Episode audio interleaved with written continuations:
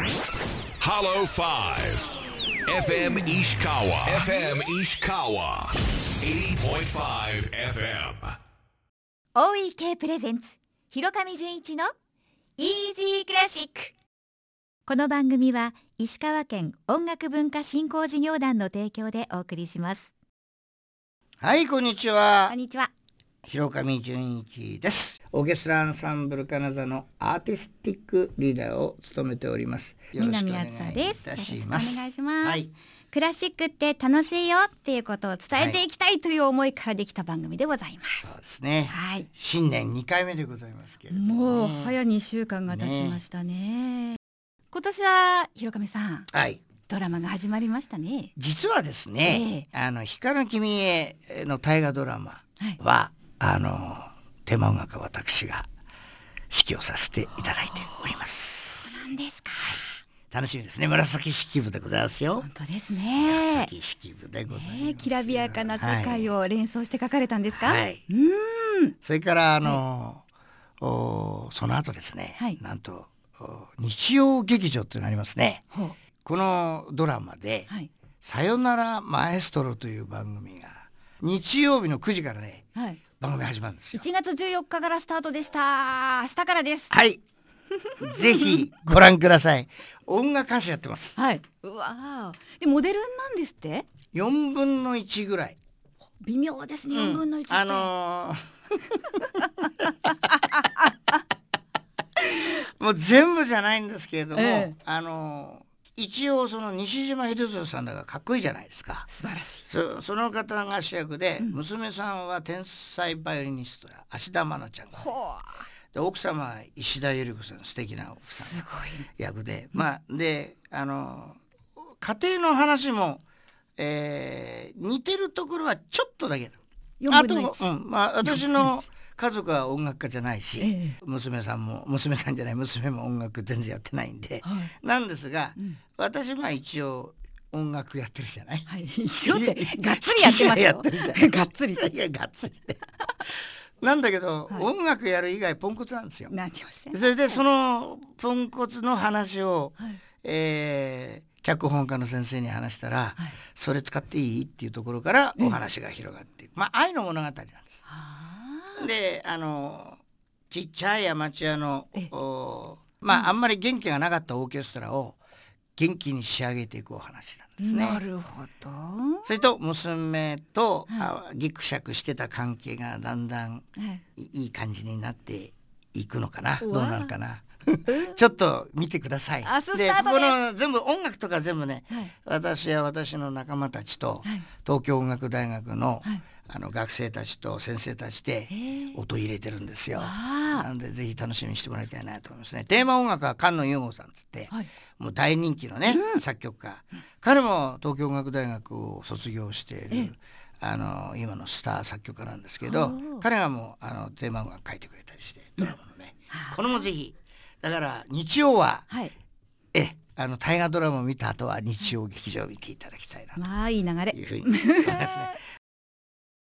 ではここではい、教えてマエストロのコーナーです。はい、来ましたね。はい、あのね広亀さん、うん。バロックとか古典派とかロマン派とか、うん。なんかいろいろありますけど、はい。違いとか歴史がわからないんですけど教えてください。あんまり気にしないなんで？す。よ。音楽はあの耳に入ってきたものはいいなと思えばいいしあのポップスでもロックでも僕なんかカーペンターズも好きだったしええ。ビートルズ大好きでしたし、うんあの時そのあこれがどんなジャンルの音楽なのって全然わからなくていいなと思ったじゃないですか。確かに。歌謡曲もそうだし演歌もそうだし。ええ。なんですがまあ一応みなちゃんが、はい。あのみなみちゃんって言っちゃったけどいい？いいよ。あずさちゃん？どっちでもいいですよ、はい、一応なんかそのあるのよね、そのジャンル別っていうかこうクラシックの中にも、まあ、簡単に言うと、はい源平時代とかさ平安時代とかさ、はい。それから鎌倉時代とかあるじゃない？ええ。それから去年までやってた家康さんの時は戦国時代とか。はい。それと同じでバロック古典ロマンっていうのもそういう時代背景の名前ですね。ええ。音楽の中でうん。クラシックの中で。でまあ難しい話はつまんないんだけどバロックってこうちょっとこう、えー装飾がいっぱいあってはい。それでもともといびつな真珠っていう意味があるんですって。いびつな真いび珠つな真珠ってバロッコとかバロックっていう意味があって。あんまりいい言葉じゃなかったんですがい。ろいろな学者さんがこれはとってもいい意味で劇場的でもう動きの素晴らしいものだというところからあのバロック音楽っていう名前がついたらしいのね。その代表的な作曲家にほらバッハ先生とか。大バッハ先生。ヘンデル先生とかってちはあ。ょっと南ちゃんも聞いたことあるでしょ？ありますバッハっていうと音楽の父ですよね。そうそうそう、うん。でヘンデルは音楽の母、はあ。でもまあ母父どうでもいいんですけど 要はそういうちょっとこう飾りが多い中に情熱的で動きがある音楽が出てきたなって思って聞いていただくとまあとっても心地いいいつかこの番組でもご紹介しますけど、はい。これがバロックですね。うん。じゃあ古典って何だっていうと古典はその後に簡単に言うと江戸幕府みたいなで。江戸幕ええ府ちょっと安定してきて。それでメロディーがあってえそこに和音があってはあ。でそのまあ伴奏と言った方がいいのかな、うん。あのメロディーと伴奏がうまく組み合わせながら一応起承転結がしっかりしてる。これを形式っていうんだけどあの何々がありました。で内容がありました、はい。で最後のサビはこうですっていう、はい。そういう形式をきちっとしようっていう時代が来たの。えーこの代表にあのハイドの先生とかモーツァルト先生とか、はい。ベートーベン先生っていうのが入ってくるロマンは？ロマンはもうそのそういう形式を優しく取り除いて例えば南さんにはい。ラブレターが来ました、わお。誰かから「わお」わお。そしたら「愛してるわ」とか、うん。あれ好きなんです」とか前から思ってましたみたいな心情をはい。音で表そうという動きがその後出てきたんですね。難しそう19世紀ぐらい。じゃあ1800年ぐらいからなんですね。その頃っていうと日本は？日本は、えー、とまだペリーが来る来ないぐらいですね。あ幕末のちょっと前ぐらいかな。なんだかんだ言ってるうちにもう時間がなくなってきちゃいました。もう15分番組なんでこれ。じゃあ、はい。今日のおすすめの曲は何でしょはい、そのおすすめの曲シューマンっていう先生は、はい。今話したロマン派の代表的な作曲ちょっと聞いてみてください、はい。すごくロマンティックで堂々としていてうん。素敵な曲なんですね。はい。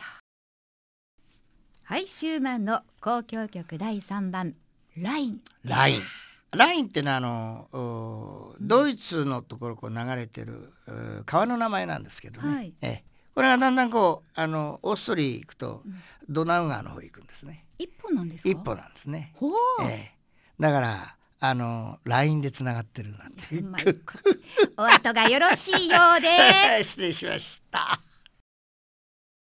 オーケストラアンサンブル金沢第476回定期公演が1月27日土曜日午後2時から石川県立音楽堂コンサートホールで開催されます。よろしくお願いします。オーストリア出身の国際的指揮者クリストフ・コンツが登場してうん。シューマンの交響曲第1番春、ブラームスの交響曲第1番をお送りします。今日はね今交響曲3番を聞いてもらいましたけど、はい。1番春っていう名前のついてる交響曲なんですね。うん。シューマン先広亀さんあのブラームスの才能を見出したのがシューマンなんですね。そうなんですよ。指定によるダブル交響曲第1番プログラムとなっています。どちらのシンフォニーも豊かなロマン的情感に満ち力強く壮麗な傑作です。指揮者コンツの手腕にご期待ください。詳しくはオーケストラアンサンブル金沢のホームページをご覧ください。OEK と検索してくださいねありがとうございました。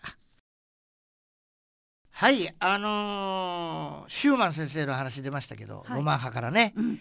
はい。またね感想とかね、あのーどんどんメールやおはがきね送っていただけると、はい。えーあずさ純一の、えー音楽う番組にちょっと送っていただけると嬉しいですね。はい、はい。純ちゃんへのラブレターもお待ちしはい、いております、つでも待ってます。では今日はこの辺りでさはいよなら、、さよなら。この番組は石川県音楽文化振興事業団の提供でお送りしました。